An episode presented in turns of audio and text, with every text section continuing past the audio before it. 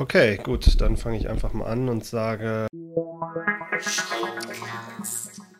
Hallo und herzlich willkommen zu einer neuen Ausgabe des Schundcasts. Heute mit dabei ist Yannick. Und ich bin der Stefan und wir sprechen heute über die Oscars. Und zwar sprechen wir jetzt nicht nur über die diesjährige Oscarverleihung, da werden wir auch äh, kurz drauf eingehen, aber wir wollen, würden jetzt gerne erstmal so ein bisschen über unsere persönlichen Erfahrungen mit den Oscars äh, sprechen, weil wir sind beides äh, Personen, die gerne die Oscars auch geguckt haben, auch live geguckt haben, glaube ich. Also ich gucke jetzt auch schon so mindestens seit 10, 12 Jahren fast jedes Jahr die Oscar-Verleihung. Wie, wie sieht es bei dir aus, Jan? Ich schaue die mittlerweile, ich weiß es relativ genau, seit 2010, als Avatar nominiert war. Das, da war ich noch ähm, in der Schule, war gerade am Abi dran und dachte dann irgendwann mal, so, jetzt, jetzt machst du mal eine Nacht durch und guckst mal und gehst dann eine Stunde später in die Schule. Oh je. Und hast dann ein paar Stunden später eine Englischklausur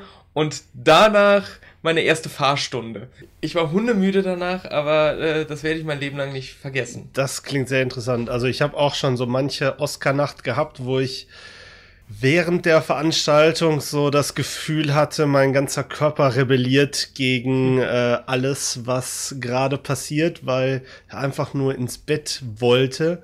Ähm, lustigerweise habe ich das Gefühl, je älter ich werde, desto besser konnte ich die äh, Oscar-Nächte wegstecken. Hm, also ähm, die letzten Jahre waren halt irgendwie so äh, ganz, ganz gut. Wir haben uns halt immer gut mit Verpflegung eingedeckt ne, einen schönen Kaffee getrunken ja. und dann halt äh, darauf gewartet, dass äh, Steven Gätchen am äh, Hollywood Boulevard steht und äh, man sich einmal erst erstmal fremdschämt, äh, deutsches Fernsehen zu gucken. Das ist wahr und vor allem das, das Warten, was du ansprichst, das ist ja auch immer ein, ein großer Bestandteil äh, der Oscar-Nacht, weil bis dann die richtige Verleihung anfängt, ist ja, dann sind es ja so zwei Uhr oder halb drei oder so ungefähr mhm. schon. Aber die, die Übertragung läuft ja dann seit zwölf oder sag ich mal halb eins oder so. Und dann dieser, ähm, diese ewige Berichterstattung am roten Teppich. Das ist so, man wartet und wartet und es ist einfach so belanglos und bescheuert so,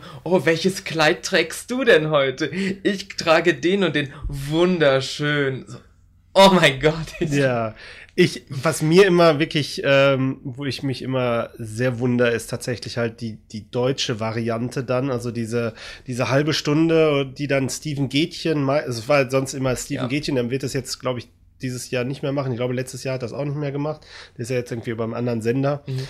Ähm, aber halt diese, die Art der Fragen, die halt gestellt wurden, die wirkten immer so peinlich. Und das war immer so, mein Gott, da hatte ich schon immer so, wenn ich da durch war, dann konnte ich mich entspannen, weil dann war so, dann war der Fremdschämen-Faktor vorbei. Wenn dann so die ABC äh, Pre-Show ja. kam, wo dann halt auch immer so, komm da, was trägst du denn heute? Das aber kann ich sind, immer noch halbwegs ertragen. Aber die sind so professionell im Vergleich halt. Man, ja. man schämt sich so, äh, wenn man, äh, wenn man diese Vorberichterstattung sieht, dann schämt man sich so stellvertretend so für seine ganze Kultur. Irgendwie so, so oh Gott, das ist der Deutsche, der uns gerade in Hollywood repräsentiert und ja. Ja, ja, aber es ist auch immer so eine halbe Stunde oder so, oder mhm. eine Stunde, sage ich mal, und dann wird rübergeschaltet zum, äh, was ist das, ABC oder so? Ja, die ABC genau. Pre-Show. Äh, genau, und da, Red Carpet, der, der ABC Red Carpet Show heißt Ja, das und das läuft dann nochmal eine halbe Stunde oder so und ähm, das habe ich mir die ersten zwei Jahre noch angeschaut und ähm, ich glaube, die letzten Jahre habe ich das so gemacht, dass ich dann immer auf stumm geschaltet habe und dann am Computer noch irgendwas gearbeitet habe oder, oder mir irgendwas anderes angeguckt habe, YouTube-Videos oder so, weil ich, ich, ich also die ersten Jahre hat es mich genervt, mittlerweile ertrage ich es einfach nicht mehr. Es, es, ist halt für mich, glaube ich, schon so ein festes Ritual. Also das mhm. ist so, diese, diese Qual, die ich vorher habe, die gehört dann schon dazu. Mhm. Aber wir machen das meistens immer so, dass wir dann halt vorher nochmal irgendwie ein oder zwei äh, Oscar-Filme, die genau. halt entweder letztes Jahr gewonnen haben oder manchmal gibt es ja auch schon mal Oscar-Filme, die nominiert sind, die schon auf, auf Blu-ray da sind ja. oder sowas, dass man dann, dass man sich einfach die nochmal äh, anguckt direkt vorher und dann halt in die Oscar-Verleihung so, äh, so, so, so reingeht. Und dann nehme ich die Pre-Show auch immer mit. Aber ähm, die Oscar-Verleihung findet halt meistens immer so, ist mal so von halb drei bis, glaube ich, so morgens um sechs geht ja, das ja, meistens. Genau. Also mhm. das ist halt schon eine, eine ganze Ecke, die man halt durchhalten muss.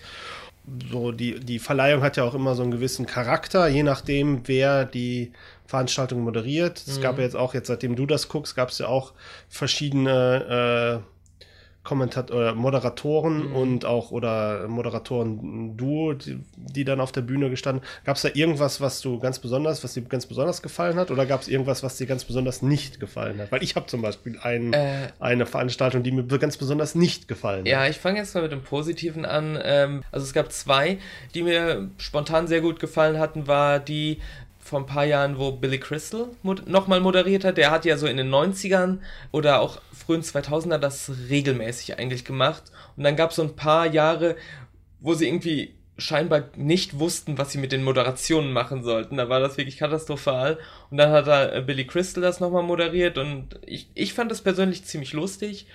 Und ähm, dann natürlich die Legend meiner Meinung nach legendäre Oscar-Moderation äh, von vor zwei Jahren oder so mit Ellen DeGeneres. Ja, die fand ich Die auch gut. war richtig toll. Und wo ja dann zum Beispiel auch dieses äh, Oscar-Selfie entstanden ist, was irgendwie im Guinness-Buch der Rekorde steht, als mei am meisten geteilte Selfie der Welt oder irgendwie, irgendwie sowas. Also das war irgendwie, das hatte schon für mich, der ich ja erst seit, jetzt seit sechs, sieben Jahren schaue, schon so was Ikonisches. So, wow, Mhm. da war ich dabei, als das live gesendet wurde.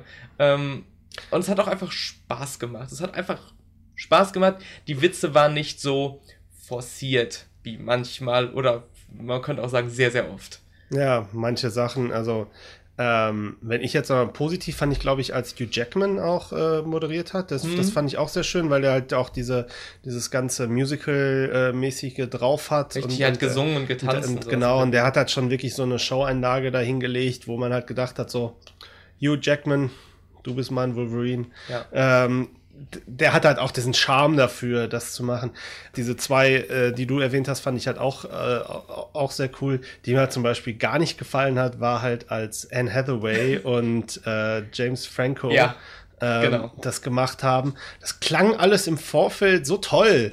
James Franco und Anne Hathaway hat, hat man halt mal äh, nicht jemand Alten auf der Bühne stehen und ich weiß nicht, was James Franco an dem Abend genommen hat, aber ich bin mir ziemlich sicher, dass der äh, unter, dass der irgendwie bekifft war. Ich kann mich kaum noch daran erinnern, aber ich weiß noch, dass äh, es danach ähm, lauter Aufschrei gab, weil die halt so katastrophal irgendwie die Moderation war. Ich kann mich kaum noch dran erinnern. Er war ja an dem Abend, das weiß ich noch, äh, selbst nominiert für 127 Hours. Ja, genau. äh, und hat auch moderiert, aber das ist das Einzige, was hängen geblieben ist. Also ich glaube, es war halt alles. Das war so ein, das war wirklich wie so ein, wie so ein, wie so ein Unfall, den man so beim, beim Passieren so zuguckt. Also sobald, sobald James Franco auf zu sehen war, habe ich nur gedacht, was, was, was soll das? Was, was machst du da? Das war alles so, der, der klang so, naja, dann machen wir das. Und dann guckte Aha. der so komisch und ja, und die Nominierten sind. Das ah, weiß ich schon alles ich weiß, gar nicht es- mehr, Ich aber- weiß es auch nicht, aber ist mir auch egal. Aber das ist doch faszinierend, wie so eine äh, Show, wo, wo äh, Millionen von Menschen zuschauen, wie sowas überhaupt passieren kann, fragt man sich doch, ne? Also das ist schon beeindruckend. Aber die hatte ich halt auch als sehr negativ äh, in der Erinnerung. Ich meine aber auch, da wäre das Rahmenprogramm halt auch nicht, Hm. nicht wahnsinnig toll gewesen. Also oft sind es halt auch wirklich so, so kurze Show-Einlagen, so äh, in Anführungszeichen witzige Show-Einlagen, die dann einfach so überhaupt nicht funktionieren. Also ich weiß noch, wie irgendwann mal Ben Stiller als, äh, als Navi von Avatar verkleidet war und da irgend so eine Show-Einlage hingelegt hat oder sowas.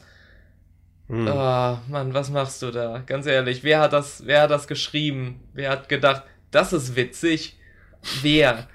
Ja, ich mochte damals, ähm, was war denn das? Ich weiß nicht mehr, welche, war es auch Billy Crystal, als er sich in, äh, in, in so sämtliche Filme so reinmontiert hat? Ich meine, das wäre es gewesen. Stimmt. äh, wo, wo er dann immer überall aufgetreten ist. Ich weiß nicht mehr, welche Filme nominiert waren, aber das war schon ein sehr, sehr lustiger, Mhm. äh, lustiger Auftritt gewesen. Das ist halt auch immer so, die ersten zehn Minuten, Viertelstunde gehören halt auch irgendwie immer dem Moderator, der dann Genau. halt so seine Showeinlage macht.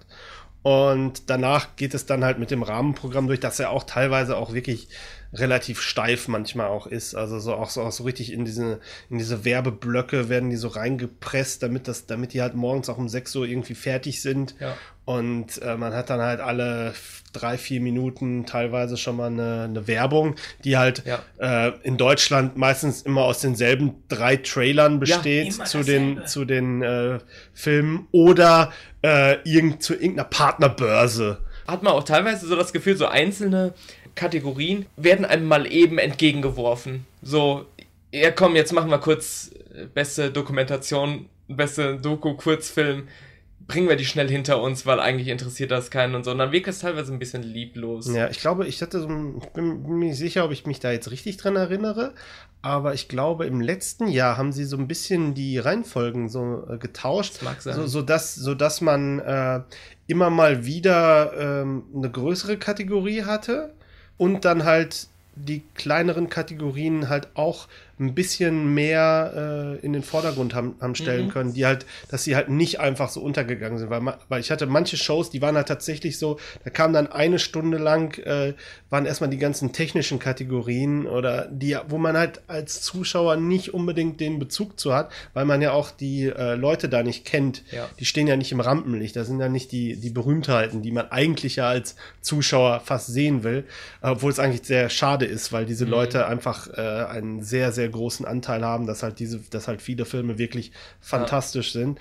Und äh, ich finde es auch immer schade, wenn ähm, Reden abgebrochen werden müssen, weil sie Ja. halt äh, zu lang sind oder äh, weil halt gerade bei den technischen Kategorien sind meistens immer mehrere Leute nominiert Mhm. und äh, dann spricht einer und der redet halt und der bedankt sich bei allen und die anderen beiden äh, stehen halt daneben und wenn der eine noch was sagen will, dann fängt das Orchester schon an zu spielen und dann ist das immer so, ist immer so, so leicht, also ich finde es immer so leicht peinlich, weil, ja, weil es, es, also ich habe auch immer so, ich bin dann auch immer so peinlich berührt, weil ich denke so, die armen Leute, die gerade den Oscar gewonnen haben, die stehen vielleicht einmal im Leben auf ihrer Bühne. Das ist gerade der Höhepunkt deren Karriere. Ne? Hm. Und dann ist man halt als dritte, drittes dran, der noch was sagen dürfte und dann kommt man nicht mehr dazu. Und dann sieht man auch manchmal, wie die Leute eigentlich noch zum Mikrofon wollten, aber dann beginnt die Musik und dann äh, wissen sie nicht, was sie tun, sondern naja gut, dann gehen sie halt Mhm. ein bisschen peinlich berührt bin ich dann auch, äh, wenn dann ähm, Schauspieler, die zum Beispiel gewonnen haben, was ähm, sozialkritisches gerade sagen oder sowas. Also ich finde das dann super, dass sie das machen, dass sie auch den Moment vielleicht nutzen, um irgendeine Botschaft zu vermitteln und dann aber die, die, äh, die, die schöne Geigenmelodie oder sowas eingespielt wird, wo man dann so denkt, okay, anscheinend gefällt das jetzt gerade der Regie nicht, dass das gesagt wird oder sowas. Hm. Dass dann halt dieser Konflikt da ganz offensichtlich in dieser Sendung stattfindet, das finde ich immer so ein bisschen unangenehm. Ja, ich meine, das ist ja diese, dass die Musik eingeblendet wird, hat halt einfach äh, mit, den, mit dem Zeitmanagement zu Ja. tun. Also sie haben halt eine ganz strikte äh, Abfolge in der Mhm. Show einzuhalten. Dann ist für diese Reden nicht so viel Zeit vorgesehen. Genau, ja. Und naja, es, man, die halt die großen, die Schauspieler, die in den großen Kategorien, die bekommen dann halt auch meistens die Zeit, die sie Mhm. halt reden, weil, also ich finde es halt gerade, die reden halt auch länger und äh, die haben meistens auch noch mehr zu sagen. Und was ich halt auch blöd finde, ist, wenn jemand einfach nur da vorne steht und äh, allen Leuten dankt und einfach nur äh, eine, eine, eine Liste an, an Namen aufruft, wo ich mir dann halt auch denke, Ja. okay, wir wissen das, dass du allen Leuten danken willst, aber Mhm. äh, sag lieber irgendwas mit Inhalt und sag Ja. halt, ihr wisst schon alle, wer gemeint ist und die Na wichtigsten Leute zu nennen. Das gehört halt auch immer zum Oscar dazu, diese kleinen Fremdschämen-Momente. Ja. Gehen wir mal so ein bisschen konkreter äh, in, die, in, die, in die Materie. Gibt es denn so Filme, die, die, die dich ganz besonders gefreut haben, dass die gewonnen haben? Ähm, ich war vor ein paar Jahren sehr glücklich darüber, dass äh, The Grand Budapest Hotel äh, für so viele Oscars nominiert war, wie er, wie er nominiert wurde. Ich glaube für acht oder ich glaube sogar, neun Oscars war er nominiert und da war ich dann schon super glücklich mit, weil ich diesen Film damals schon absolut geliebt habe und je öfter ich den schaue, desto besser finde ich ihn trotzdem noch. Mhm. Und äh, dann hat er ja vier Oscars gewonnen. Sowas Soundtrack, glaube ich, auch. Ne? Soundtrack, ja, ganz genau. Der Soundtrack ist absolut fantastisch. Ich mochte den Film auch. Ich habe den, ich habe der Claudius hat mir den Was gezeigt und ich habe ja. hab nur gedacht, also es war sogar, der kam ja, glaube ich, äh, also der kam schon ziemlich früh ins Kino im Fast Vergleich ein Jahr vorher. Im, Vergleich zu den Oscars, Ja. weil ich hatte den da schon auf, auf DVD gesehen, schon längst. Ja, ja, also er kam, glaube ich, im April oder sowas in die deutschen Kinos und im nächsten Februar war dann erst die Veranstaltung, also Mhm. erst die Oscar-Veranstaltung. Damals trat äh, der gegen den äh, Soundtrack äh, von Interstellar, von, komponiert von Hans Zimmer an und den fand ich halt auch super toll und ich dachte mir so, ich weiß gar nicht so richtig, für wen ich jetzt stimmen soll. Aber als dann Alexandre Desplat äh, für The Grand Budapest Hotel gewonnen hat und dann auch die Musik dann gespielt wurde, als er gewonnen hatte, da dachte ich, ja, das ist absolut richtig. Und ich habe den Soundtrack äh, auf, auf dem MP3-Player und höre ihn immer noch an. Also das war so einer meiner großen Gewinner. Ähm, toll war auch, dass äh, Alfonso Cuaron vor ein paar Jahren für Gravity die Regie gewonnen hat Mhm. weil das einfach ein äh, ja, man, wenn man, wenn man ganz flach und oberflächlich sein möchte, könnte man sagen, das ist einfach nur ein stupider Unterhaltungsfilm, einfach nur Effektkino ohne, ohne äh, große Ideen oder sowas dahinter. Aber ähm, das dann mit einem Oscar auszuzeichnen, das fand ich auch mutig von der Academy und äh, gerechtfertigt, weil das ist ein, ein technisches Meisterwerk, auch Mhm. wenn man sich äh, die Doku auf der Blu-ray anschaut, die dreieinhalb Stunden oder so lang ist, über die Dreharbeiten, da denkt man so, boah, der hat das absolut verdient. Ja, der Film war ist eine technische Heraus, also eine technische Meisterleistung, Ja. was halt die ganzen, äh, man, man, man ver- also ich habe ja immer vergessen bei dem Film, dass er ja in irgendeinem Studio gedreht wurde und nicht im Ja, Weltraum. ja, und absolut. das, äh, das, das Ja. war halt so, äh, so krass. Auch gerade diese, bei Gravity hat mich halt ähm, immer diese, diese Öffnungssequenz, die halt so ein, so ein, so ein, so ein Plansequenz. Ja, eine Plansequenz. In einer, äh, einer Einstellung scheinbar gedreht, ne? Genau. Die ersten acht, neun Minuten oder sogar noch mehr. Genau, die sind halt, er kann die halt sehr gut verstecken. Also ich glaube, Ja. äh, Cuaron macht das sehr gerne in seinen Filmen. Ich glaube, in Mhm. Children of Men gibt es auch Ja. so eine große Plansequenz mit so einem Panzer und explodierenden Wänden. Und man fragt sich halt die ganze Zeit, wo ist der Schnitt? Also die sind ja irgendwo versteckt drin. Das hat er nicht an einem Stück Mhm. gedreht, aber äh, als Zuschauer ist es, äh, fällt einem das nicht auf. Und dann sieht das halt sehr beeindruckend aus, wenn man, wenn es einem auffällt. Und gerade wegen dieser Sequenz fand ich halt auch diesen Oscar sehr gerechtfertigt, weil das ist Ja. einfach technische Pers Perfektion, das muss man als Regisseur auch, ähm, auch können. Das Ja. kann auch nicht jeder, sowas, sowas umzusetzen. Mhm. Vor allen Dingen dann halt auch noch das so beeindruckend zu inszenieren. Absolut. Ähm, und einer meiner äh, Lieblings-Oscar-Filme der letzten Jahre war auch noch The Artist.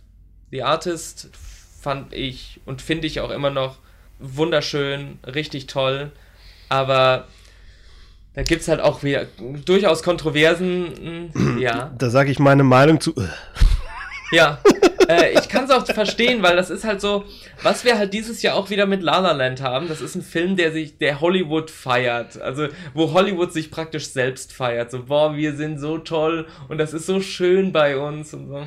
Also, äh, ich muss jetzt dazu sagen, also ich glaube, ähm, ich habe mich durchaus unterhalten gefühlt, als ich The Artist geguckt habe, aber ich habe halt auch so gedacht, oh mein Gott, ja, wir sind so Meta, wir nehmen uns hier selbst aufs Korn und wir, wir feiern uns hier selber. Und als er dann halt auch noch gewonnen hatte, war das dann halt noch so, äh, okay, gut, ja, hm. Ich glaube, ich habe den Film aber auch, äh, muss ich dazu sagen, ich glaube, die Reihenfolge äh, ist jetzt anders. Also ich habe halt bei den Oscars nicht gedacht, sondern bei den Oscars hatte ich den Film noch nicht gesehen, habe ihn erst Mhm. später geguckt. Aber als ich ihn halt gesehen habe, ist dann, dann habe ich auch ein bisschen mehr erwartet vielleicht von dem Film, Ja. als das, was er mir dann geliefert hat. Aber das, den habe ich halt einmal geguckt, fand ich okay, Mhm. aber ich würde jetzt auch nicht, hätte jetzt auch nicht so gesagt, boah, geil, dass der den gewonnen hat. Den, Also ich finde ihn halt unglaublich intelligent äh, gemacht und er hat auch für mich einfach so einen Charme, Mhm. den ähm, viele heutige Filme, viele moderne Filme nicht mehr so haben. Also das ist irgendwie so eine, so eine relativ einfache Erzählung, eine klassische Dreiaktstruktur, die auch so an das klassische Hollywood einfach erinnern. Und ich weiß nicht, der war so in sich geschlossen, einfach so für mich vollkommen, dass ich auch nicht wüsste, Mhm. was ich da noch ändern, verbessern sollte. Also für Mhm. mich war er einfach genau das, was ich von dem Film wollte. Ich, ich liebe halt auch Stummfilme Mhm. und äh, von daher war das so einer der Highlights der letzten Jahre. Hm? Hm. Ich glaube, ähm, es ist, halt, ist halt immer so eine Sache. Es ist halt genauso wie Birdman, als Birdman gewonnen hat. Birdman ist auch ein schwieriger Film, wenn man. Äh, ich habe ihn jetzt vor kurzem auch nochmal geschaut und äh, ich mag den auch und ich mag vieles, was da dran ist, aber äh, der, bei der, bei dem springt der Funken für mich nicht so ganz mhm. über. Ich habe den halt, ich habe keine körperlichen Schmerzen gehabt, als ich den Film geguckt habe, aber in meiner Gruppe waren dann auch äh, ein paar Leute, die wirklich äh, damit überhaupt nichts anfangen konnten. Ja. Und dann ähm, äh, ist das auch echt schwierig. Und dann, dann freue ich mich auch nicht ganz so äh, über so einen Gewinner, wenn ich den dann, wenn der dann halt am Ende den Oscar gewinnt. Mhm. Ähm, Was waren denn deine äh, Highlights? Meine Highlights. So, was du auch selbst mitbekommen hast, vielleicht. Also, wo ich mich sehr drüber gefreut hat damals, äh, das war als Slumdog Millionär gewonnen hat, weil mhm. ich habe den vorher gesehen und äh, wir hatten halt so ein, wir hatten halt vorher noch so, so zwei, drei Filme aus diesen, aus dieser, aus den Kategorien geguckt und ich weiß nicht, irgendwie bei, bei Slumdog Millionär, der hatte halt so einen positiven Vibe, das war halt so, ja. so fluffig inszeniert und äh, hatte einfach so ein, hat dann einfach mit so einem Grinsen zurückgelassen, dass ich einfach sehr froh war, dass, als der, als er dann tatsächlich auch äh, als, äh, ich glaube, bester Film und ich glaube, ja. Danny Boyle hat auch beste Regie, glaube ich, ja. bekommen dafür. Ja, genau. Und äh, das, das war so ein Film, wo ich mich echt gefreut habe, dass er gewonnen hat. Das gleiche war bei, obwohl es dann obwohl bei, bei, bei der die Rückkehr des Königs, mhm. als der gewonnen hat, weil ich, glaube ich, auch so über die Herr der Ringe-Filme ähm, in diese in das Gucken der Oscars so reingerutscht bin. Also mhm. Also so, ich habe so 2000 2001 oder die Verleihung 2002, glaube ich, das war die erste, die ich dann halt äh, geguckt habe, nachts alleine irgendwie. Da war so, das war auch so Abi-Zeit. Äh, und ähm, also Abi-Vorbereitungszeit bei mir. Hast du, hast du, nicht auch gesagt, du hast in der Abi-Vorbereitungszeit ja, ja. angefangen? Ja, sehr gut. Ich glaube, weil man da so gerade so ins Erwachsenenalter so ein bisschen kommt und dann kann man es sich erlauben, nachts äh, bis morgens früh so lange wach zu bleiben. Und ich hatte auch Zeit dafür, den irgendwie zu gucken. Ich war, waren, glaube ich. Wir waren ja nur gerade am Abi dran. Ne? Ja, aber es waren halt nicht mehr so viele Kurse und sowas. Klar. Und naja, auf jeden Fall habe ich ja. dann, ich weiß noch, die erste, die erste, die Herr der Ringe die Gefährten äh, Oscars, das war halt so, oh, ja, die waren halt überall nominiert, aber ja nur irgendwie vier gewonnen. Na, das war halt so, da war ich halt sehr parteiisch. Ja, sagen ja. wir es mal. Aber ich hatte die anderen Filme auch nicht großartig gesehen. Und äh, bei, bei Rückkehr des Königs war es dann so, ich habe mich sehr darüber gefreut, dass er gewonnen hat. Allerdings war das eine der langweiligsten Oscar-Verleihungen, die ich gesehen habe, weil halt Herr der Ringe halt in allen Kategorien, in der es nominiert war, äh, Oscars gekriegt hat. Aber ist das nicht dann so ein bisschen so wie vor ein paar Jahren das Fußballspiel äh, Deutschland gegen Brasilien während der WM, wo man denkt so, äh, ein Tor, zwei Tor, alle paar, alle paar Minuten fällt ein Tor oder alle paar Minuten kommt halt ein Oscar, dass man irgendwann denkt so, das Spiel ist jetzt oder die Verleihung ist sehr einseitig, aber man muss doch gerade mal feststellen, das passiert hier gerade wirklich. Also, das ja, kann ich mir so vorstellen, dass so. Ja, das, das war halt, das kam halt nicht so aus dem Nichts. Das ist es halt. Ah. Dieser, dieser, dieser 7-1 von äh, Deutschland, Brasilien, das war halt ein Halbfinale einer WM. Das war so. die das, Fallhöhe. Das, in, in Brasilien auch. In Brasilien. Das, die Fallhöhe war natürlich und, sehr. Und das war einfach nur so ein, ich, pass, ich verstehe gerade gar nicht, was das passiert. Genauso wie jetzt dieses Jahr der, der Super Bowl. Ich habe den Super Bowl zur Hälfte geguckt. Aha und bin ins Bett gegangen. Ähm, mit der, nach der Halbzeitshow habe ich, äh, hab ich ausgemacht, als Lady Gaga gespielt hat, weil ich gedacht habe, die äh, Atlanta Falcons führen 28 zu 3. Das Ding ist durch. Mhm. Wache am anderen Morgen auf und es steht, die anderen, die New York, äh, die New England Patriots haben das Spiel gewonnen. Und ich habe nur gedacht, das wäre ein, äh, da, da würden sich die Newsseiten nur irgendwie einen ähm, Spaß machen, indem sie alternative Fakten ja. äh, berichten.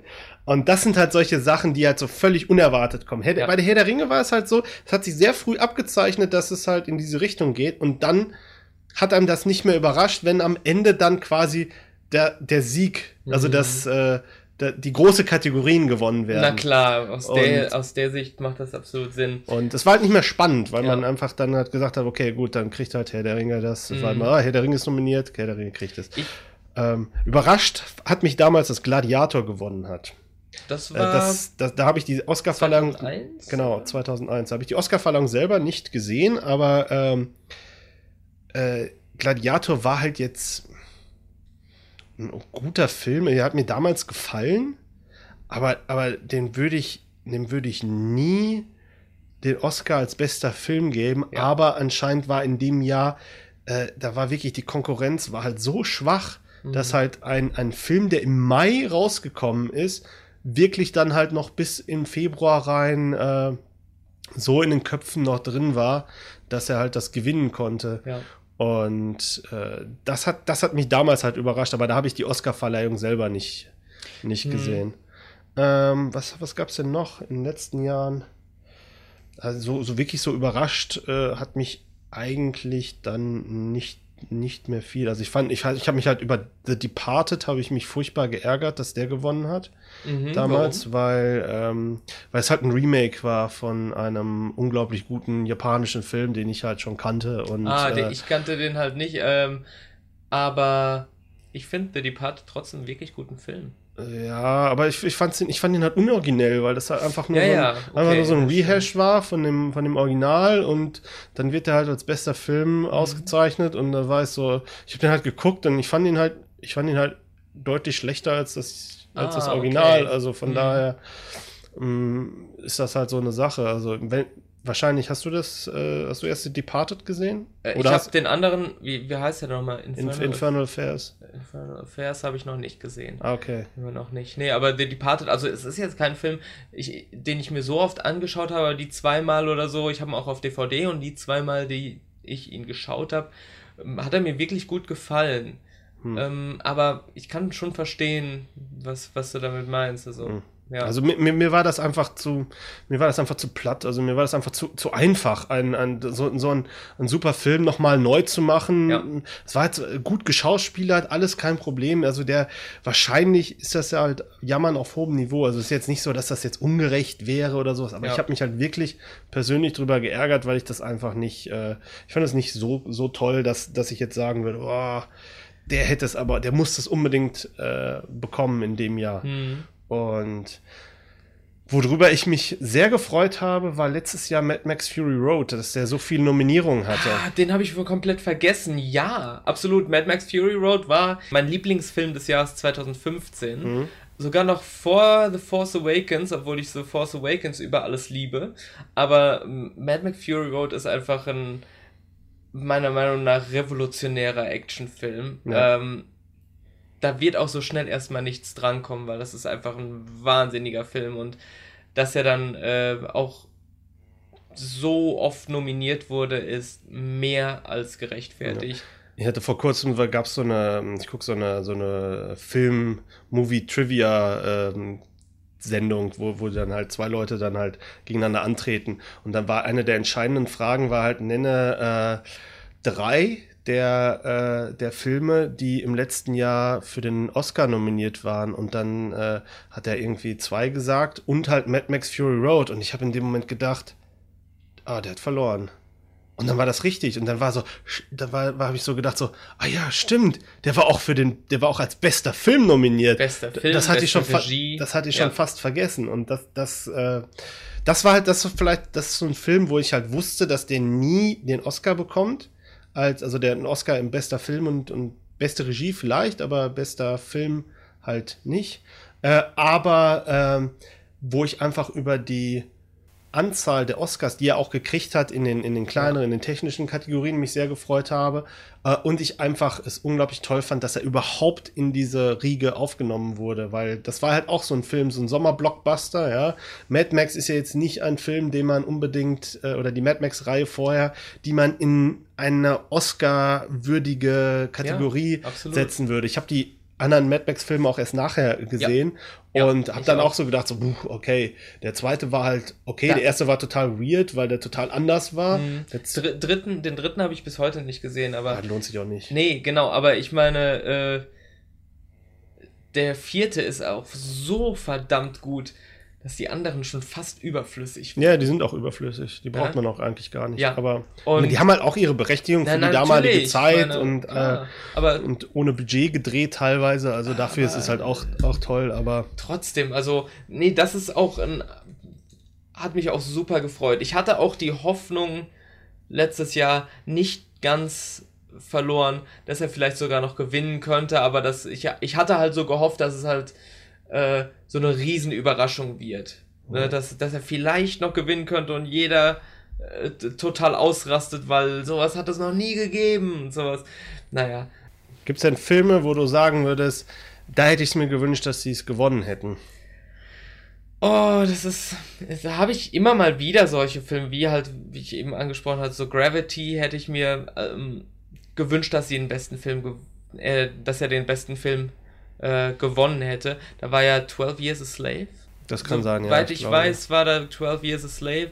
Ähm, wo man sich nachher doch, also ich finde, das ist auf jeden Fall 12 Years a Slave ist der wesentlich relevantere Film, mhm. aber hat sich da nicht rausgestellt, dass im Endeffekt so viele der Leute in der Academy den Film gar nicht gesehen hatten und nur äh, gehört hatten, das ist ein Sklavendrama, ja gut, geben wir dem mal die Stimme. Es, es gibt viele Jahre, wo man denkt, es gibt so viel bessere Filme, aber im Endeffekt hat halt die sichere Bank gesiegt.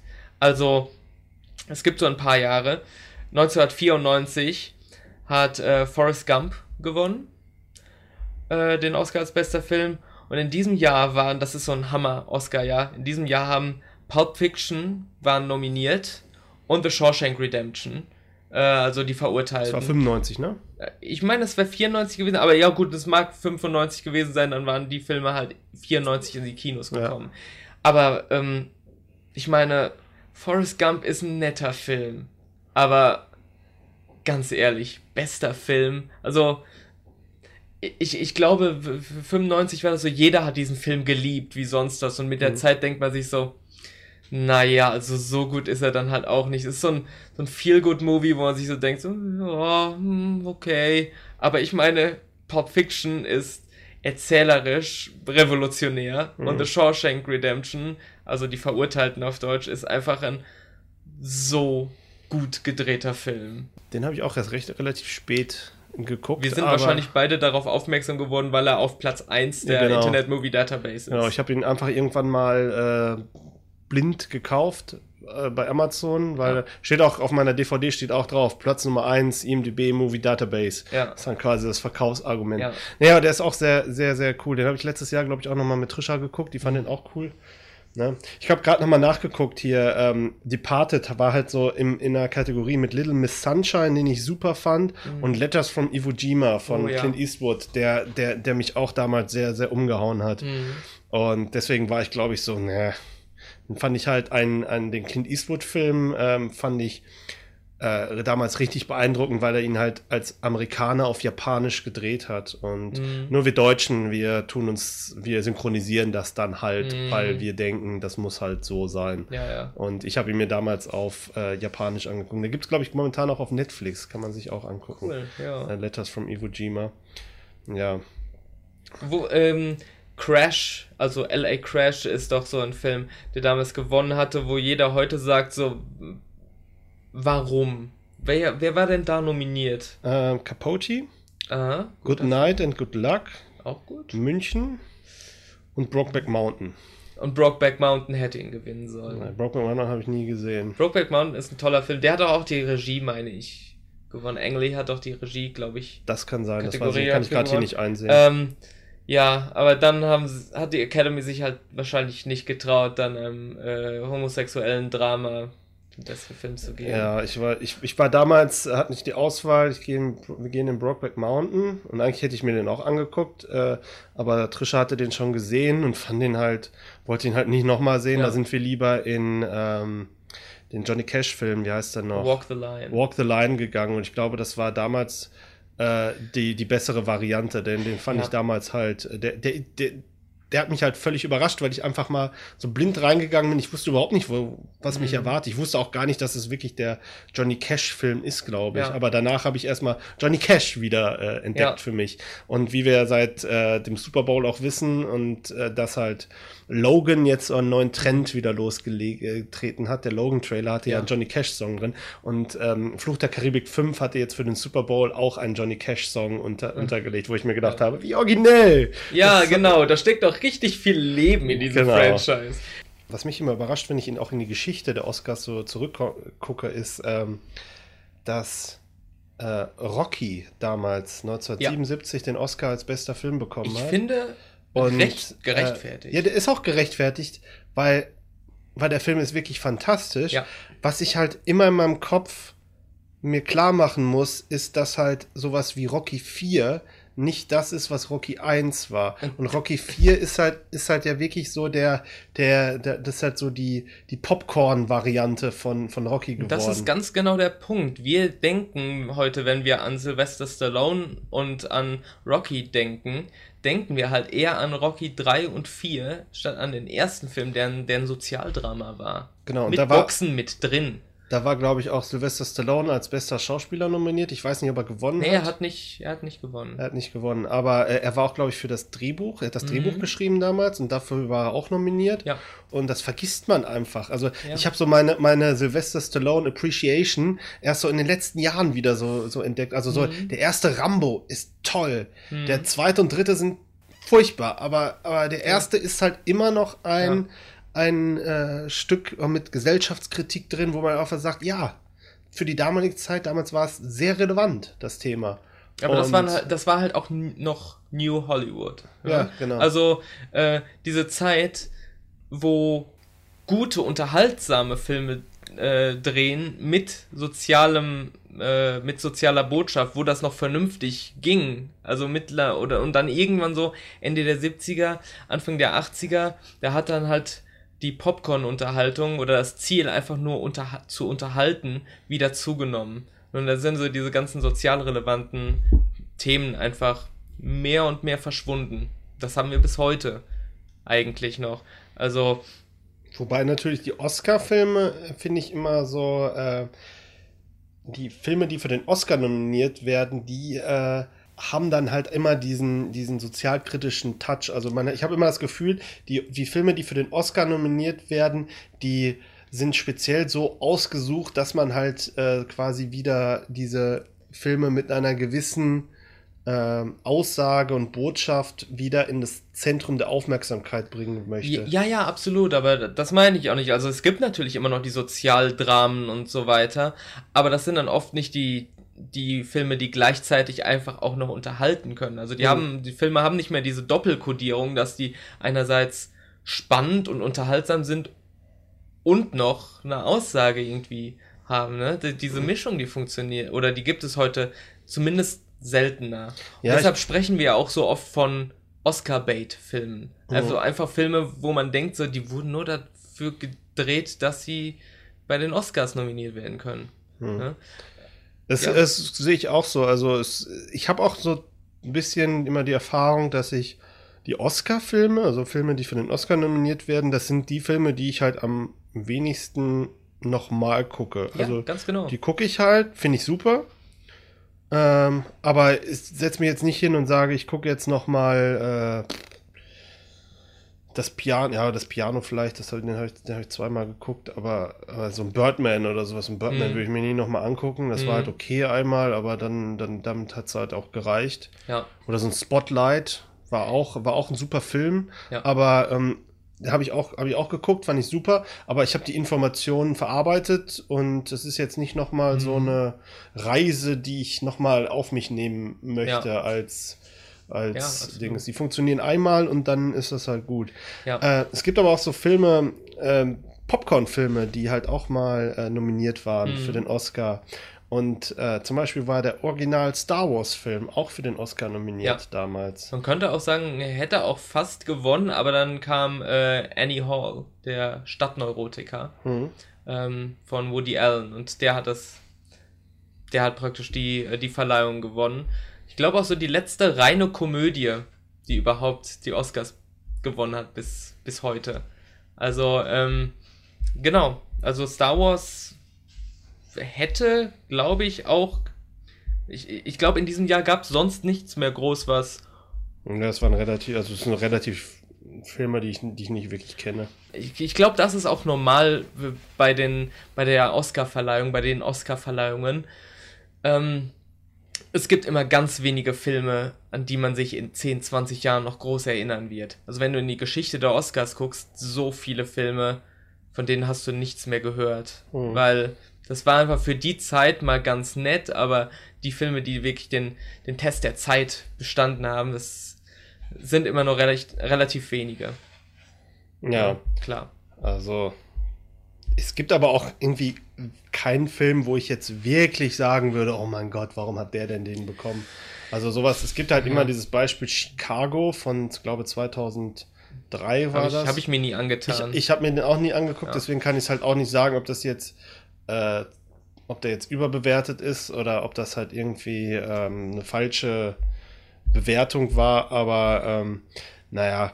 Ähm, ich habe eine leicht, eine ganz leicht kontroverse Ansicht und zwar, ich bin immer mit mir selbst am Kämpfen. Ich bin mir da nicht hundertprozentig sicher, aber ich denke immer mal wieder, hat äh, der dritte Herr der Ringe-Film, den du ja eben auch schon angesprochen hast, wirklich den Oscar als bester Film verdient. Also Nein. Also ich, ich kann den Symbolwert davon absolut verstehen. Das, das ist alles. Ich mhm. bin da völlig ich deiner Meinung. Der dritte Herr der Ringe-Film ist der schwächste der drei, meiner Meinung nach, aber er bringt das halt alles zu Ende.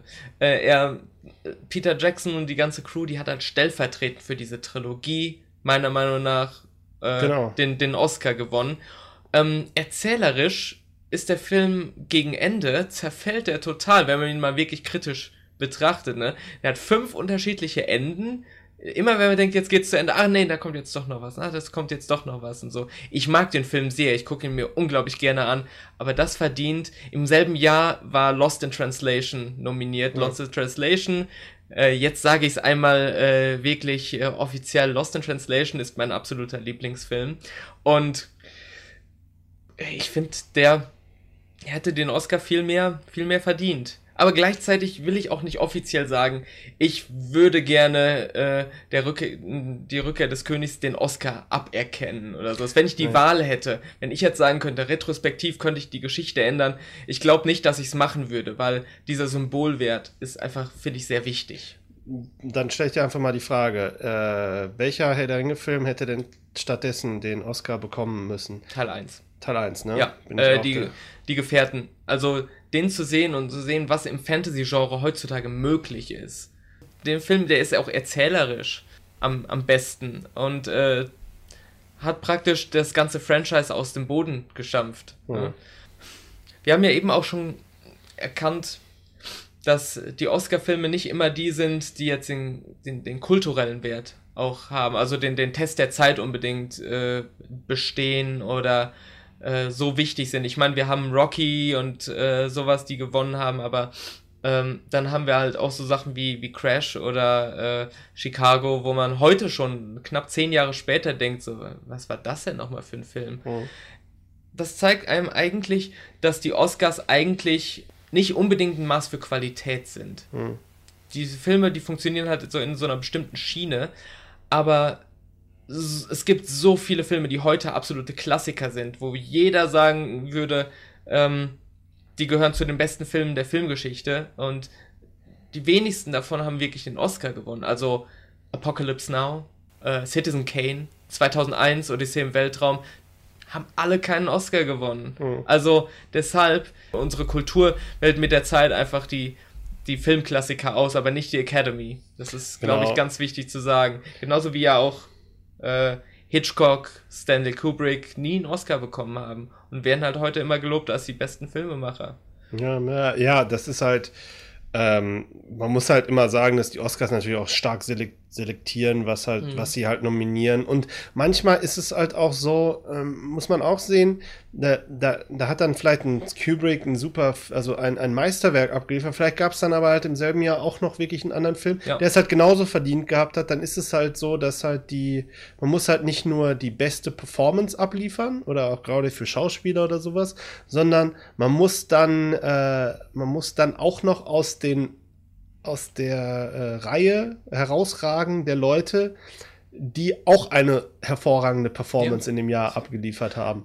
Absolut. Und äh, da ist es halt auch irgendwann so eine Geschmackssache. Und ich meine, gut, wir hatten halt jetzt so ein bisschen das, ähm, das Problem letztes Jahr, äh, dass halt äh, nur, nur quasi nur, nur Weiße mhm. nominiert waren für in allen Kategorien, was wir jetzt in diesem Jahr äh, nicht haben, wo man natürlich auch wieder fragen kann, ist das jetzt dieses Jahr nur, weil es halt letztes Jahr nicht so war? Das, aber ähm, den Gedanken würde ich eigentlich gar nicht weiter äh, spinnen, weil ich finde es einfach nur super, dass das halt passiert.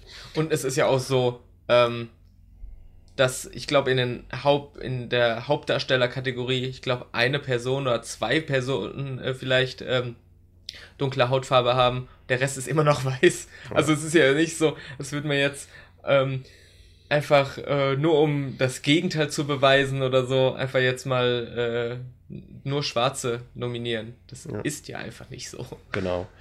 Also wir haben jetzt ja viel über die ähm, über die Filme gesprochen. Ähm, es gibt natürlich auch immer so die großen Kategorien, sind natürlich auch immer die Schauspieler. Ich glaube, das sollten wir jetzt, sollten wir jetzt immer, ähm, brauchen wir jetzt nicht ganz äh, so ausführlich machen wie das, was wir gerade gemacht haben. Aber äh, gab es denn irgendwie so einen Schauspieler, wo du dich ganz besonders drüber gefreut hast, dass er, dass er gewonnen hat? Oder eine Schauspielerin? Also, ähm, ich bin großer Fan von Kate Blanchett. Und deshalb freut es mich, dass sie äh, zwei oder dreimal den Oscar schon gewonnen hat. Das sollte ich jetzt eigentlich wissen, wenn ich so über sie schwärme. Ich, ich freue mich jedes Mal, wenn sie, äh, wenn sie nominiert wird und fieber jedes Mal mit ihr mit, weil eigentlich ist es so, die, die Frau ist einfach so gut im, im Schauspiel. Hm. Ähm, ja, Lass mich mal überlegen. Ich finde das immer jedes Mal, wenn Daniel Day-Lewis nominiert ist, wo ich mir immer denke, so, ja gut, dann kriegt er den halt. Ja. Das ist so, jedes Mal, wenn ich dann halt die Performance sehe, denke ich immer so, okay, du machst halt nur alle zwei, drei Jahre mal einen Film, aber wenn du einen machst, dann äh, haust du auch richtig einen raus. Absolut, also ich meine, wenn man ihn halt als Lincoln sieht oder als, äh, ach, wie hieß er nochmal, in, in There Will Be Blood, wenn er halt in hm. There Will Be Blood äh, spielt, meine Güte, kann der schauspielen. Mhm. Und nicht so, dass man denkt, so, der spielt jetzt gerade, sondern der ist der Charakter. Ja, der also, verschwindet so richtig in der Rolle. Ich meine, ich habe mich auch letztes Jahr zum Beispiel über Leonardo DiCaprio gefreut, dass mhm. er gewonnen hat, aber. Ich fand, das war die falsche Rolle, für ja, die er den gekriegt ja, hat. Also, also ich meine, als, äh, als äh, Calvin Candy in, äh, in Django Unchained hätte er es vielleicht eher verdient gehabt. Also da da merkt man halt auch, der hat richtig Spaß daran, den das ist, zu spielen. Das ist aber auch so ein Punkt, äh, den, den ich so anmerken muss, wo du gerade sagtest. Es gibt Schauspieler, die bekommen einen Oscar, aber nicht für die Rolle, für die sie am Ende vielleicht auch am ehesten in Erinnerung bleiben. Das ist auch so ein Punkt, ja. der manchmal bei den Oscars passiert. Ich kann jetzt gerade aus dem Stegreif kein Beispiel nennen, aber mhm. es gibt so manche, wo du einfach denkst, dafür hat er den Oscar gekriegt. Das sind immer Oscar-Preisträger, da, da, da. Und dann guckt man mal nach und denkt man so, ach, dafür hat er den bekommen? Ja. Und äh, das ist immer so eine Sache, wo ich halt immer so denke, ja gut, so, so ein, ähm, so ein Herr der Ringe-Ding, ne?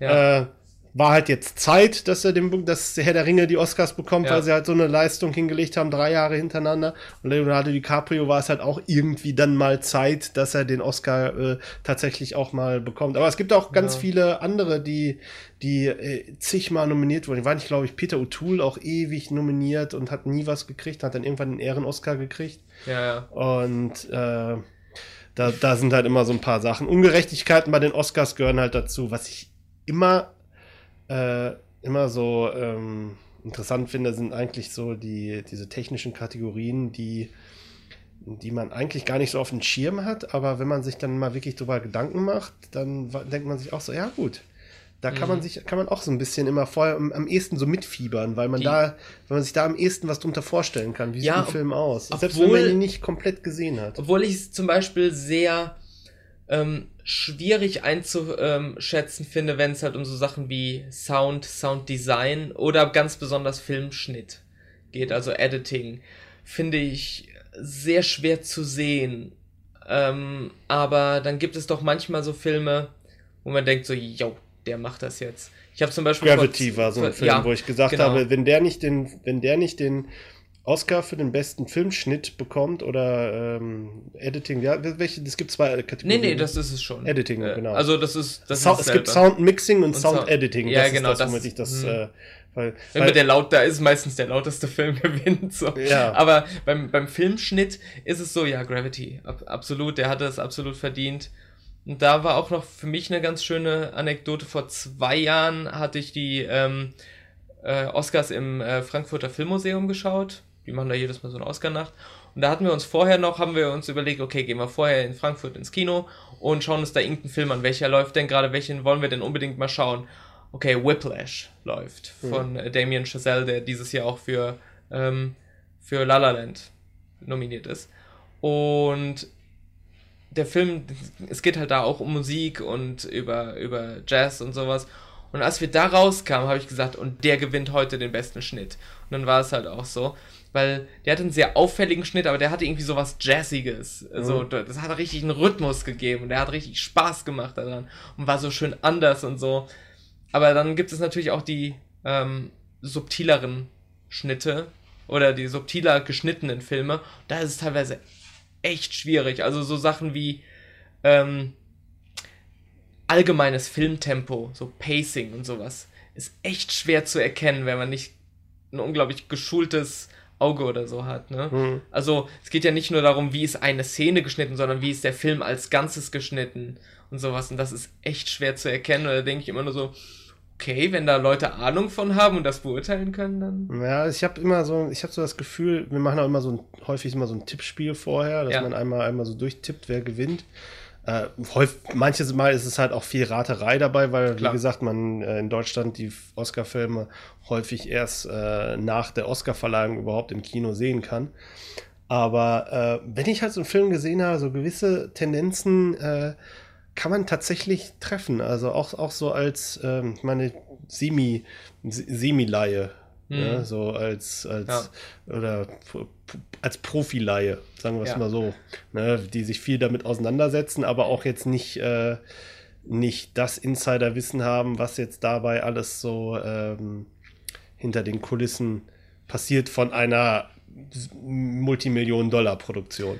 Richtig. Ja, und ähm, was ich immer am schwierigsten zu bewerten finde, sind immer die Shortfilme und die, äh, die Foreign Language Filme. Das ist immer ja. so, eine, so eine Glückssache. Das ist immer so ein Tippspiel. Klar. Ähm, da, hat man ja auch nicht gesehen. Genau. Ich fand es letztes Jahr ganz cool, äh, dass, glaube ich, die ganzen Shortfilme äh, irgendwie online einzusehen waren, mhm. wenn ich mich da richtig entsinne. Das also ich hab, wir haben es halt cool. dann nicht, nicht gemacht, aber das, das war, fand ich halt ganz nett, ja. dass man sie halt vorher halt gucken konnte. Ja, also, das sind auch die Filme so, in die man am wenigsten investiert ist mhm. Vorhinein. Also, klar.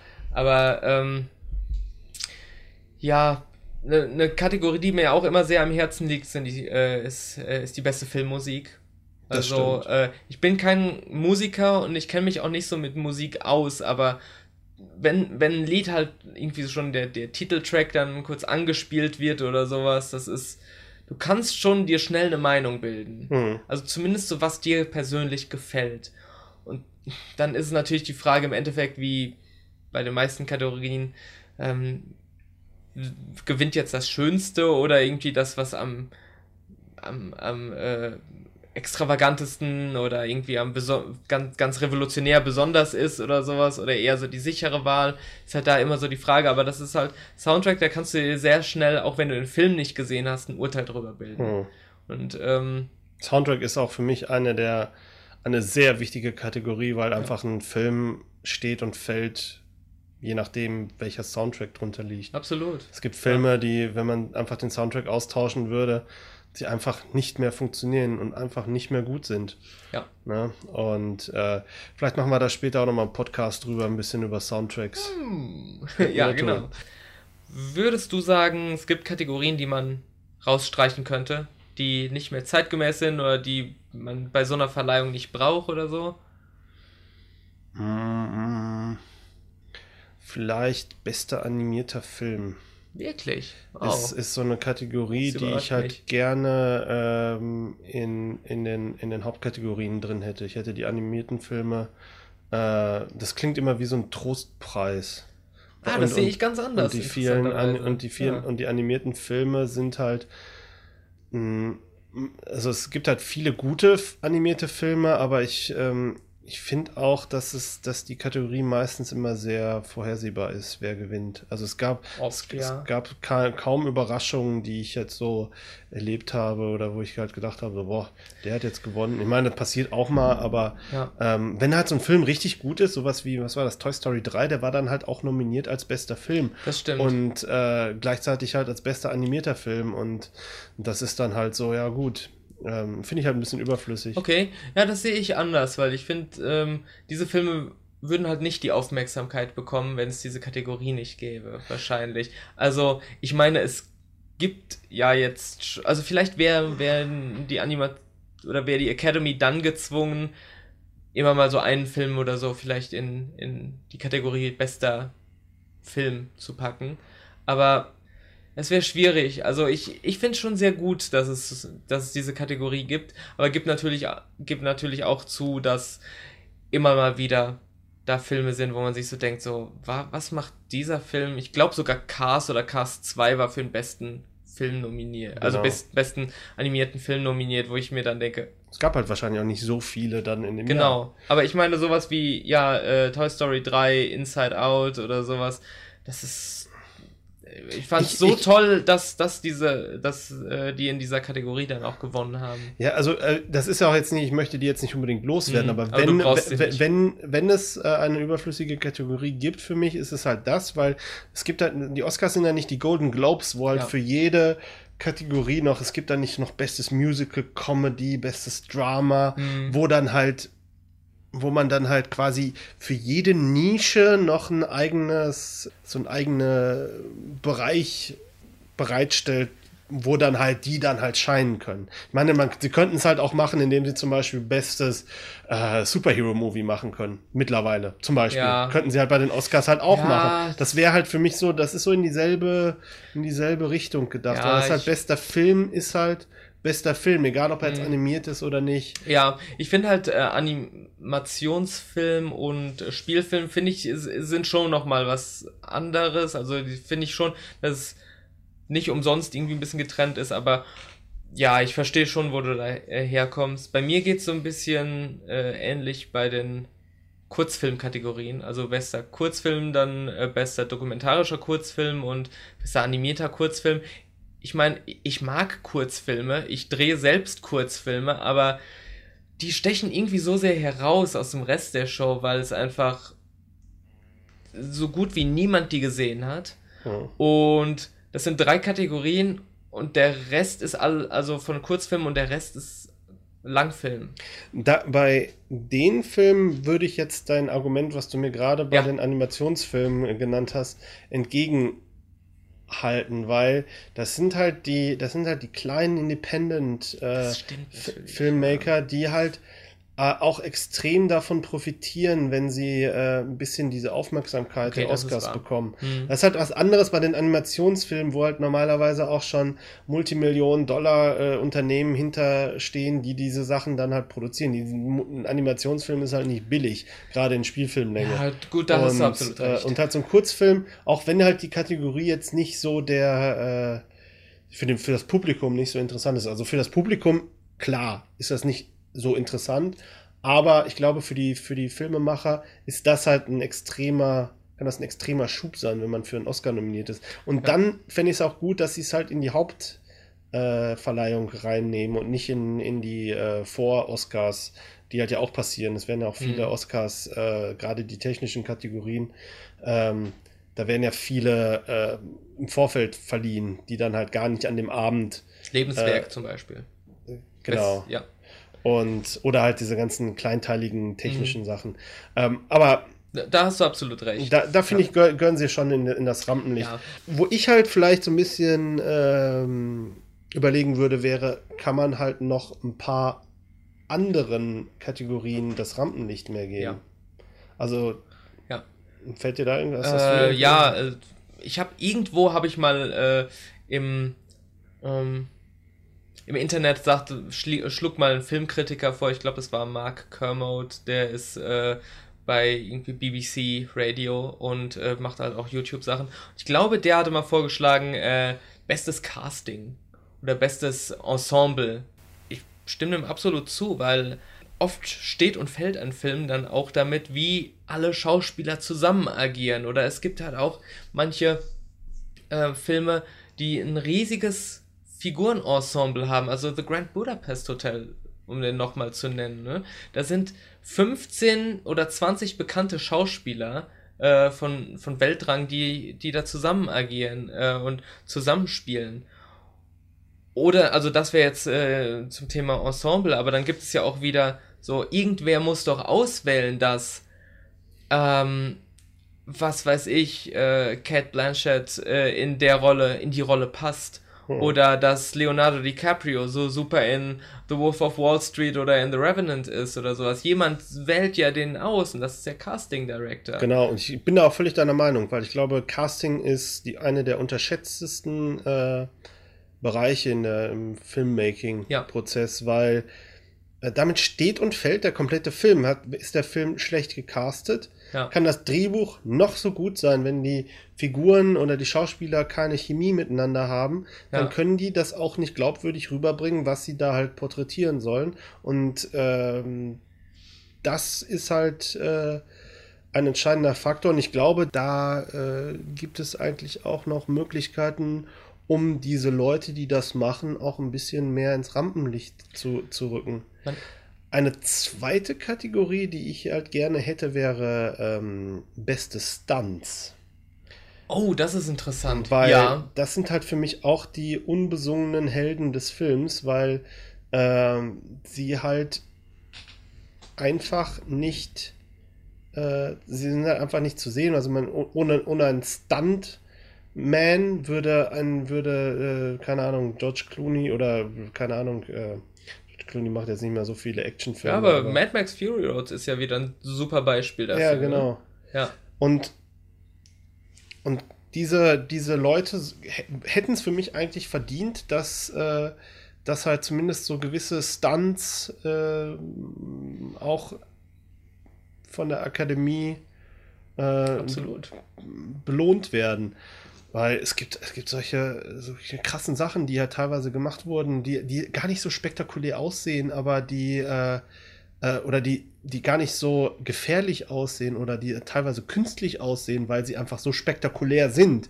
Ja. Und, und dann äh, guckt man sich das nachher an und dann denkt man sich nur so, mein Gott, das hat tatsächlich jemand gemacht. Ja, also ein Paradebeispiel finde ich ist, äh, da äh, fällt mir spontan ein, äh, der erste Indiana Jones Film, Raiders of the Lost Ark, wo äh, so am Ende des zweiten Drittels oder so ähm, ist, hängt ähm, Harrison Ford äh, an, unter dem Truck. Unter dem Truck.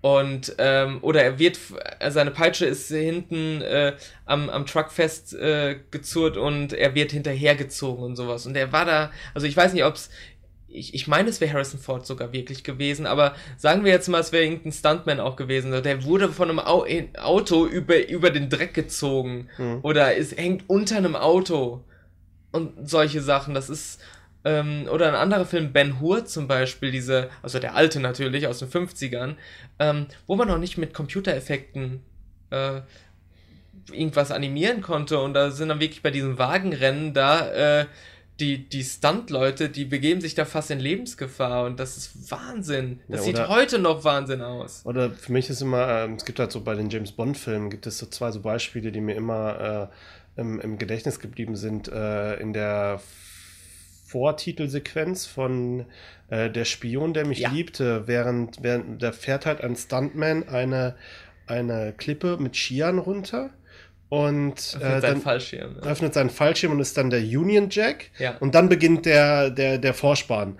Und äh, das sieht eigentlich so spektakulär gar nicht aus, weil man einfach denkt, ja, der fährt einfach da den, äh, den Vorsprung runter und dann ist halt sein Fallschirm da. Aber wenn man die Geschichte kennt, wie, wie lange die gebraucht haben, um das zu drehen, ich glaube, die haben, die haben teilweise zwei Monate gebraucht, bis die Wetterbedingungen so waren, dass sich das, äh, dass er sich getraut hat, darunter zu, zu fahren. Ich glaube, es war auch noch so, äh, okay, wir haben halt kein Geld mehr, entweder klappt das halt jetzt oder die Sequenz gibt es halt nicht ja. im Film. Und, oder es gibt diese eine Sequenz aus, ich glaube, dem allerersten Roger Moore-Film, wo ähm, ähm, er mit dem Auto und diesem Sheriff, glaube ich, äh, in, so, mhm. in so einem orangefarbenen Auto sitzt und über einen Fluss springt, über so eine, ähm, ah, über weiß. so eine, ähm, das ist halt so, so eine Rampe, die so, so Rampe, leicht, die... leicht verdreht ist ja. und das Auto überschli über, überschlägt sich einfach in der Luft und landet dann halt exakt auf der anderen Seite ja. auf dem Gegenstück der, der Rampe. Und im Film hat man so einen schönen äh, ja. Effekt runtergelegt, was das total künstlich und fake wirken lässt. Aber dieser Stunt wurde tatsächlich gemacht und das ja. ist kein Modell, was man sieht, sondern da ist jemand mit diesem Auto gefahren und ist über diesen Fluss gesprungen, exakt so, wie man es halt sieht. Und das sind halt solche, solche Sachen, wo ich halt einfach denke, die könnten einfach äh, auch bei den Oscars äh, ausgezeichnet werden. Absolut. Also mir geht es jetzt auch gar nicht darum, dass ich jetzt die Schauspieler auszeichnen möchte, weil die irgendwelche nee. Stunts selber gemacht haben, nee. sondern ich möchte die Stuntmen haben, ja. die halt äh, Tag ein, Tag aus äh, ihre Knochen hinhalten. Wir haben halt letztes Jahr gab es zum Beispiel immer bei den, äh, es gibt ja diese US-Sendung American Ninja Warrior mhm. zum Beispiel. Das ja. ist halt so eine, die müssen halt so ein Hindernisparcours mhm. ähm, äh, zurücklegen. Und da war zum Beispiel die Stuntfrau von äh, Supergirl aus der aktuellen Supergirl-Serie. Und das ging halt im Internet so ein bisschen rum, weil das, weil sie halt, sie war die erste Frau, die halt in, auf diesem, auf dieser bestimmten Art von Parcours äh, den geschafft hat, um halt in die, in die, in die Endausscheidung einzutauchen. Und da, das ist einfach so eine, da sieht man einfach, wie, wie, wie voller Kraft die strotzt und, und was die alles so drauf haben und was die alles machen können. Ja. Und äh, das finde ich, gehört da einfach mal rein. Ja, absolut. Hast du noch irgendeine Kategorie, die man halt erwähnen könnte? Ansonsten wird das, glaube ich. Bestes Motion Capture. Aber da ist halt so die Frage, jedes, jedes Jahr, wenn es die Kategorie gäbe, äh, würde ja, eigentlich jedes Jahr Andy Circus gewinnen. Ne? Das ist das Problem. Aber es gab ja so die, äh, die Debatte damals, dass äh, Andy Circus für seine Performance als Gollum äh, eine Nominierung hätte mhm. bekommen können. Aber ich meine, gleichzeitig kann man es auch nicht als absolute Schauspiel-Performance sehen, weil er halt, genauso wie bei dem Planet der Affen-Film jetzt, er zusammen mit einem Team von Special Effects Leuten erarbeitet. Und diese Effektleute können natürlich auch die Performance nochmal komplett überarbeiten, die er gegeben hat. Aber trotzdem wäre es halt schön, sowas hm. äh, so an, anzuerkennen. Ja, ich, ich, ich, ich, ich hätte halt lieber, ähm, ich hätte ihn halt also ich hätte, glaube ich, lieber, dass so eine Performance unter den äh, tatsächlichen Schauspielleistungen mal äh, mhm. berücksichtigt wird. Ja. Aber ähm, ich kann halt verstehen, ähm, dass das, glaube ich, wahrscheinlich noch auf absehbare Zeit nicht passieren wird. Ja. Und das ist einfach so, das ist einfach diese, ähm, ich glaube, das ist so ein bisschen der Bias, der in Oscars auch so ein bisschen drinsteckt. Auch, auch halt, dass halt richtig gute Blockbuster-Filme halt es wirklich schwer haben, da halt irgendwie äh, eine, eine Nominierung zu kriegen. Also, mhm. ich meine, wir hatten halt so Avatar oder so, der halt für mich völlig überbewertet war, um da halt in der besten äh, Filmkategorie ja. äh, äh, unterwegs sein zu müssen. In den technischen Effekt, in den technischen Kategorien klar, aber ja. der Rest war halt für mhm. mich so ein bisschen überzogen. Ähm, so The Dark Knight war nie nominiert obwohl er halt. Äh, war er nicht, noch nicht mal nominiert? Er war nicht nominiert. Ah, ich hätte nämlich eben noch fast äh, den als äh, verpasste Chance äh, bei Im, den Oscars gesehen. Im Nachgang hat man ja dazu übergegangen, die äh, Anzahl der nominierten Filme zu erhöhen. Was aber auch nicht so optimal ist. Ne? Also jetzt, jede Kategorie hat fünf Nominierte, nur die beste Filmkategorie hat neun. Ja, acht oder neun. Acht oder, oder neun oder so. Bis, und das schmälert. Es geht bis zehn hoch. Und es schmälert natürlich so ein bisschen das, das Prestige, diese, äh, die, das, ähm, diese Kategorie einfach hat. Ne? Genau. Ich glaube, wir kommen jetzt mal zum Schluss. Wir könnten stundenlang drüber genau. weiter diskutieren. Ähm, ja. Vielleicht machen wir noch einen kleinen Abstecher auf die aktuelle Oscar-Veranstaltung. Ähm, In diesem Jahr ist besonders La La Land äh, nominiert mit ja, 14 Re Oscars. Rekord, äh, Rekordanzahl. Ähm, das gab es bisher nur zweimal. Also 14 Nominierungen hatte bis jetzt äh, alles über Eva in den 50ern und Titanic. Und jetzt La La Land. Also mhm. dieses, äh, wir, wir, erleben gerade Geschichte. Ja. Ich habe La La Land noch nicht gesehen. Ähm, Werde ihn mir vielleicht, vielleicht vor den Oscars nochmal angucken. Er ist um wirklich, wirklich gut. Aber nicht so gut, wie jeder sagt. Ja. ja. Äh, Arrival hat acht Nominierungen, das dürfte dich freuen und mich auch, weil der war in meinen äh, Top 10 der Filme 2016 ja relativ weit oben. Hacksaw Ridge hat sechs, Moonlight hat acht noch, äh, Manchester by the Sea sechs, Hidden Figures drei. Ähm, ja, jetzt noch so ein paar äh, andere Filme. Ähm, was glaubst du denn, welcher Film der als bester Film La La Land. Kein, keine, keine Diskussion ob wir es wollen oder nicht, La La Land wird das machen. Ja. Es sei denn, die Academy würde sehr gegen ihre äh, gegen ihre eigenen Grundregeln eigentlich gehen. Weil La La Land checkt alle Kategorien. Also der ist ähm, der ist ein Film über Hollywood selbst. Der ist ein Film darüber, wie toll Hollywood ist. Ich meine, er er problematisiert das ein bisschen gegen Ende, aber äh, trotzdem Liebeserklärung an, an das Filmemachen, an Hollywood und sowas. Und, und ich meine, ich habe ihn gerade ein bisschen kritisiert, aber das ist auch einfach ein schöner Film, wirklich schöner Film. Und ich glaube, in der Geschichte waren es auch oft Musicals, die gewonnen haben. Also die Academy, die voller alter Säcke ist, mag ihre Musicals. Ja, das, das kann natürlich ein, ein ausschlaggebender Punkt sein. Äh, ich habe zum Beispiel gesehen äh, schon Hacksaw Ridge mhm. von Mel Gibson habe ich mir angeguckt, Hidden Figures und äh, Manchester by the Sea. Wie drei. waren die denn so? Ähm, ich fand die drei alle ziemlich gut. Mhm.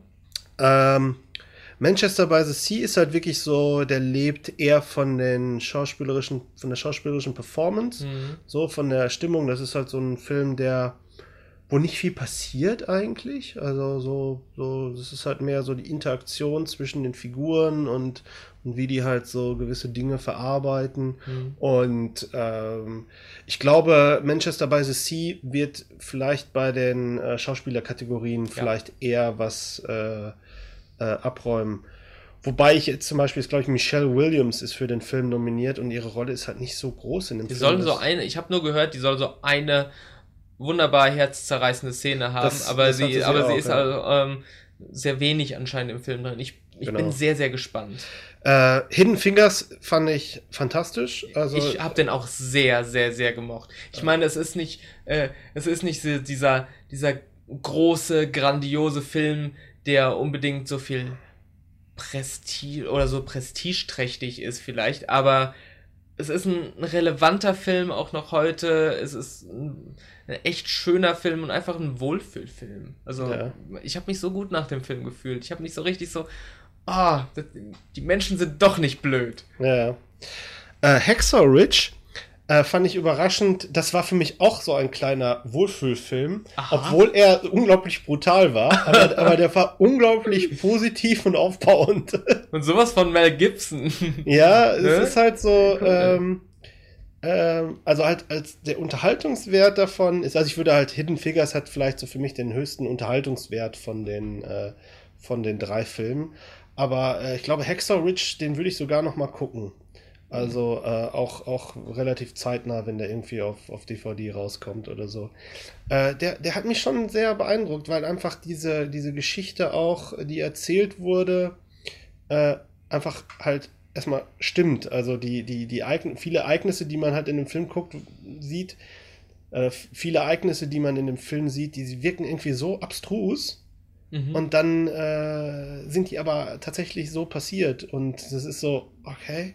Das ist die, die ganze Grundstory klingt ja. halt einfach absurd, aber es ist tatsächlich so gewesen, dass halt dieser Typ in den Krieg ziehen wollte, unbedingt seine Pflicht tun wollte, aber halt aus seinen religiösen Überzeugungen und aus seiner, äh, seiner Erfahrung mit seinem äh, Vater, der auch im Krieg war und der äh, äh und, und halt gewalttätig war und dadurch halt äh, keine Waffe tragen wollte und der sich halt einschreiben lassen hat, extra, äh, weil er sich halt gemeldet hat, extra mit der mhm. Bedingung, keine Waffe tragen zu dürfen. Und er dann halt zu so einem Kriegshelden wird, der einfach äh, so viele Menschen das Leben rettet auf dem Schlachtfeld. Und das ist einfach schön erzählt. Der Film lässt sich auch sehr viel Zeit, äh, bis man halt in diese in, dieses, in diese Schlacht äh, überleitet. Und dann ist halt, es ist halt teilweise auch sehr brutal. Also, das muss ich halt auch sagen. Also, wer halt äh, Mel Gibson kennt in seinen Inszenierungen, der hält halt dann auch nicht zurück vor, äh, vor wirklich brutalen und grotesken äh, Szenen. Mhm. Aber ähm, am Endeffekt ist es, erzählt es halt eine positive Story und das ist halt das, was mich eigentlich daran mhm. am, am, am meisten überrascht hat.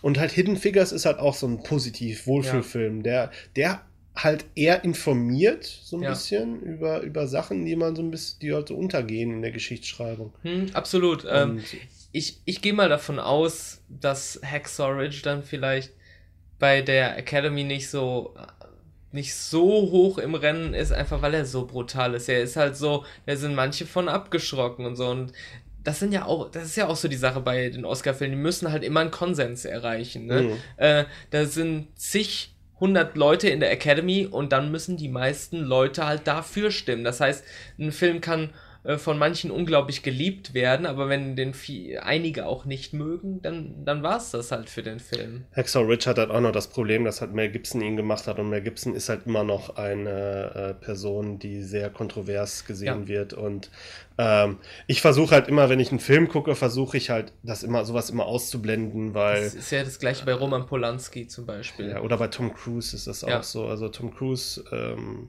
ich kann ihn gerne, ich sehe ihn gerne in Filmen, also äh, aber, ja. aber halt, es ist halt so, ähm, Tom Cruise kam halt auch ja so ein bisschen wieder zurück in den letzten Jahren mit seinen mhm. Filmen und der hat halt wirklich gute gemacht. Der war mal eine ganze Zeit lang, habe ich keinen Film mit Tom Cruise geguckt. Und mittlerweile weiß ich ja, wenn Tom Cruise einen Film macht, dann ist der wahrscheinlich sogar äh, recht gut. Ja. Und das ist dann halt, kommt dann halt immer darauf an. Also Mel Gibson war ja nie ein schlechter Regisseur, dementsprechend ja. kann man halt jetzt äh, nicht danach gehen, ähm, dass halt bloß weil Mel Gibson diese, diese ganzen Kontroversen hatte, dass er jetzt einen schlechten Film abliefert. Deswegen kann man sich den angucken, aber wer jetzt natürlich sagt, oh, ich möchte den boykottieren, weil den Mel Gibson gemacht hat, das kann ich auch durchaus verstehen, mhm. weil warum sollte man dem äh, Geld geben dafür? Klar. Aber Hexor Rich lohnt sich halt auch tatsächlich für so, äh, mhm. äh, für in so eine Kriegs, mal so ein etwas anderer Kriegsfilm. Ist jetzt auch jetzt nicht so der, der, der Überfilm, würde ich mhm. mal sagen, aber, aber, aber es ist halt von den von den dreien, die ich gesehen habe, äh, auch sehr weit oben. Ja, also ich, ich gehe mal davon aus, dass wenn irgendein Film noch ähm, La La Land Konkurrenz machen könnte, dann wäre das wahrscheinlich Moonlight. Das ist ja dieser, dieses ähm, Drama über ja, einen, einen äh, afroamerikanischen Jungen, der, der und, und dessen Lebensgeschichte mehr oder weniger bisher äh, ins Erwachsenenalter kommt und sowas. Das könnte halt noch sein. Ansonsten bei Arrival ist so, fände ich natürlich auch schön, aber äh, ist nicht zwingend Oscar-Material. Hm. Also, und außerdem die Academy hat ein Problem oder hat, hat selten bisher einen Science-Fiction-Film ausgezeichnet, wenn überhaupt. Ja, vielleicht, vielleicht hat äh, Dennis Villeneuve ein, ein, eine Regie Chance. Das ja. wäre vielleicht noch so die, die einzige Variante. Das, das ist auch zum Beispiel etwas, worüber ich mich immer freue, wenn halt, wenn halt in den Kategorien es ein breites Spektrum an mhm. Gewinnern gibt, wo es halt nicht den einen Film gibt, der alles abräumt. Ja, aber äh, zu der Regie-Kategorie, ähm, also da finde ich halt auch La La Land ist es eigentlich sicher, weil da sind halt äh, Choreografien, Tanzsequenzen, die so irrsinnig sind. Also wenn man den Film von der Handlung her nicht so mag, weil das irgendwie so trivial ist oder so, also auf einer technischen Ebene, ist ja ein Meisterwerk. Also äh, von daher denke ich eigentlich, ah, ich, ich glaube, dieses Jahr gibt es seit langer Zeit nochmal überhaupt keine Diskussion, wer das alles abräumen wird. Ja, ja, also die, die, ähm, die Meinung, die ich halt auch so gehört habe, so von Filmexperten, die haben halt La La Land, das, sieht halt aus wie so ein Slam Dunk. Ja, also, mhm. ja gut, dann alle anderen sind halt, sind halt da. Es würde mich halt echt überraschen, wenn halt dann andere gewinnen. Äh, ja, äh, ich glaube, in den Schauspielkategorien ähm, haben andere sehr, sehr gute Chancen noch, weil ich jetzt finde, Ryan Gosling hat jetzt nichts Besonderes gemacht. Emma Stone könnte noch sein, ja, die war schon ganz cool da, aber ich, ich glaube, da sind die, da ist noch alles offen. Hm. Ja, also Casey Affleck hat, glaube ich, echte Chancen für Manchester by the Sea. Das war halt sehr, da wurde sehr viel halt über Mimik transportiert. Also mhm. sehr viel, sehr viel der innere Schmerz der Figuren darüber. Aber halt, ich habe jetzt auch nur äh, Casey Affleck und Andrew Garfield äh, von den Nominierten in, mhm. den, in den Filmen gesehen. Ansonsten ist halt noch Denzel Washington nominiert und für Fences und Vigo Mortensen, wo man halt natürlich dann auch und Ryan Gosling für La La Land. Mhm. Ja, äh, Captain Fantastic habe ich gesehen und Vigo Mortensen war wirklich gut da drin. Ja. War wirklich gut, aber bei den Schauspielern tue ich mich immer so wirklich schwer, so wer ist jetzt besser als der andere? Das ist ach, das die sind alle zu Recht irgendwie nominiert, ne? Mhm. Ja. Bei den Hauptdarstellerinnen kann ich halt äh, gar nichts sagen, weil ich habe wieder äh, Isabel äh, Huppert gesehen in Elle, Ruth Negger in Loving, Natalie Portman in Jackie, äh, die First Lady habe ich auch nicht gesehen, Emma Stone in La La Land hast du gesehen mhm. Äh, und halt äh, die Most Overrated Actress of All Time, ja. Meryl Streep ist auch mal wieder für einen Oscar Meryl Streep ist immer nett. Die ist immer ganz nett anzugucken.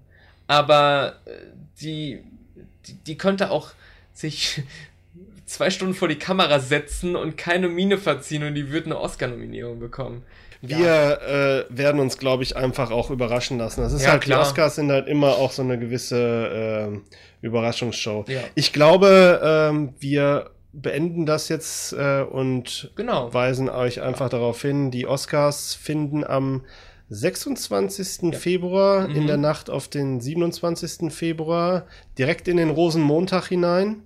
Äh, wird, glaube ich, auch wieder auf Pro7 übertragen live. Wahrscheinlich, ja. Äh, mit, ohne Steven Gätchen, glaube ich. Ähm, aber ähm, wer sich das halt äh, angucken möchte, ich kann es eigentlich nur empfehlen, mal die Oscars anzugucken. Ja. Ich bin halt diese Oscars, auf diese Oscars bin ich auch sehr gespannt, weil ich einfach, weil ich so ein bisschen Angst davor habe, dass die zu politisch werden in diesem Jahr. Hm, so Angst weiß ich nicht. Es, es wird auf jeden Fall interessant sein, wie sie diesen Spagat machen zwischen Unterhaltung und Politik, weil ich finde halt schon Hollywood als Kultur ähm, oder als Produzent von Kulturgütern hat natürlich auch das Recht darauf, politisch zu werden ich bin gespannt, wie sie es halt machen. Dass das natürlich das nicht so eine verbitterte Veranstaltung wird.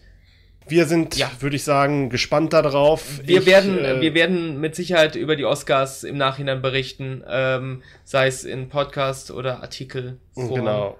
Ich sag dann einfach mal Tschüss. Wir sind der Schundcast von schundkritik.de. Ich bin, oh, Entschuldigung, ja. ich habe dich dazwischen geredet. ich sag, leid. ja. Du, du kündigst mich an. So, dann sag doch einfach Tschüss. Tschüss. Okay, das war der Yannick. Wir sind der Schundcast von schundkritik.de. Ihr findet uns auf schundkritik.de. Ihr findet uns auf Twitter unter Schundkritik oder Schundkritik. Und äh, ich würde sagen, äh, bis zum nächsten Mal. Genau, tschüss. Tschüss.